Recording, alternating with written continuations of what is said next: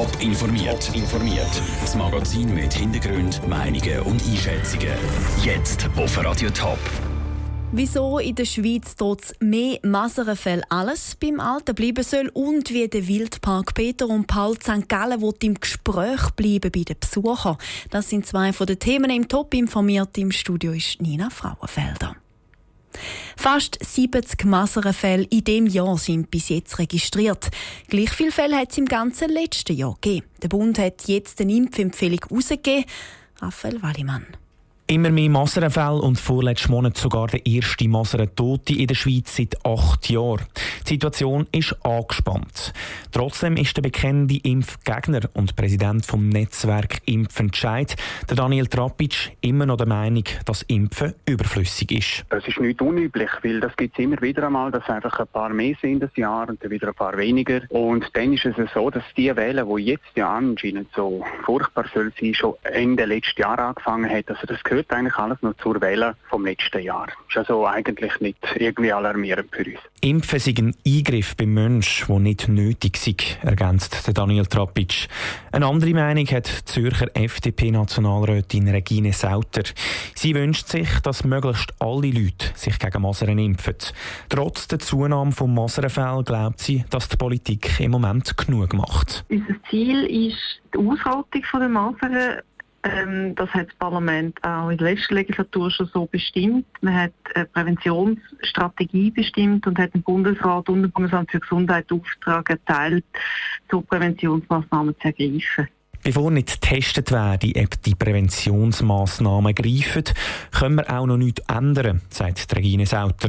Ein Impfzwang, wie er auch schon verlangt worden ist, das wäre dann doch übertrieben. Der Beitrag von Raphael Wallimann. Das Ziel vom Bund ist übrigens, dass in der Schweiz 95 Prozent der Bevölkerung gegen Masern geimpft sind.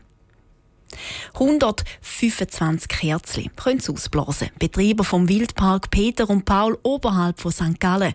Das Jubiläum wird im Park aber nicht nur mit Kuchen gefeiert. Zum attraktiv zu bleiben sind verschiedenste Änderungen geplant. Der Noah Schäfer ist vorbeischauen. Am 1. Mai 1892 ist der Wildpark Peter und Paul aufgegangen. In der Nähe von der Stadt St. Gallen hat man die Wiederansiedlung vom Steinbock in Angriff genommen. Viele Jahre später ist der Steinbock aber schon lange nicht mehr das einzige Tier im Wildpark. Zum 125-jährigen Jubiläum hat der Vorstand vom Wildpark die Parkinfrastruktur erneuert und verbessert. Der Präsident vom Park, der Markus Isenrich, schwärmt von der schönsten Verbesserung im Wildpark. Optisch schönste Projekt ist der Seeblick-Ecke, die wir machen machen wo man ganz eine neue Aussicht, nicht Einsicht, eine neue Aussicht überkommt aus dem Park raus, wo es früher in dieser Art gar nicht gegeben hat. Ein weiteres Projekt ist zum Beispiel noch ein Tunnel, wo der Dammhirsch gemütlich kann, sein Gehege wechseln und nicht mehr der Park muss abgeschwert werden, um die Hirsche ins neue Gehege zu bringen. Es soll aber nicht nur um ein paar ausgewählte Tiere gehen, sagt Markus Isenrich ist für mich auch äh, ein wichtiges Ziel, dass man sich nicht reduziert auf einen Steinbock, sondern dass man eben sagt, wir haben da oben einheimische Wildtiere verschiedenster Art und bietet Lebensraum im Sinne der Biodiversität auch eben für Tiere, die man nicht ganz so sieht. Dass so Verbesserungen möglich sind, ist aber nicht selbstverständlich. Der Wildpark ist gratis. Das heißt, alle Projekte werden drittfinanziert. Der Vorstand kann da immer auf die St. Galler Bevölkerung zählen. Der Park sei bei St. Galler seit klein auf verankert und wird auch in Zukunft nichts kosten. Nie. Das ist eines der Ziele, ganz wichtig, dass der wirklich offen ist. Und er ist eben sieben Tage in der Woche 24 Stunden offen. Nicht Öffnungszeiten. Man kann hier sich holen, entspannen, auch joggen, oder? Einfach dann, wenn man das möchte und eben unentgeltlich und gratis. Die, die jetzt gehofft haben, dass zum Jubiläum vielleicht noch ein neues Tier im Wildpark einzieht, die muss der Markus Isenrich enttäuschen. Es sind keine neuen Tiere für das Jubiläum noch in nächster Zukunft geplant. Der Beitrag vom Noah Schäfer. Alle Jubiläumsprojekte zusammen die kosten rund 680.000 Franken. Gläubige Muslime dürfen nur sogenanntes geschächtetes Fleisch essen. Weil das Halal-Fleisch aber in der Schweiz verboten ist, wird es aus dem Ausland importiert. Bei solchen Import wird aber nicht immer angegeben, dass es Halal-Fleisch ist. Das soll sich jetzt ändern. Der Matthias Strasser berichtet aus dem Bundeshaus. Das meiste Halalfleisch, das in der Schweiz gegessen wird, wird aus Frankreich importiert.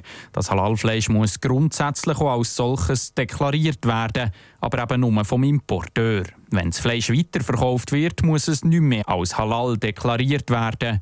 Ein Problem, findet der Walliser CVP-Nationalrat Janik Bütte. Ich denke, es ist ein Problem für viele Schweizer Kunden, wenn man äh, Tiere so behandelt. Ich denke, es geht nicht. In der Schweiz darf man das nicht zum Beispiel. Und darum kommt das ganze Fleisch aus dem Ausland, Halal-Fleisch aus dem Ausland. Dass geschächtetes Fleisch sauber soll deklariert werden, ist im Nationalrat eigentlich nicht umstritten. Sauer aufstoßen tut einzelnen SP-Parlamentarier aber, dass nur das Halal-Fleisch soll deklariert werden.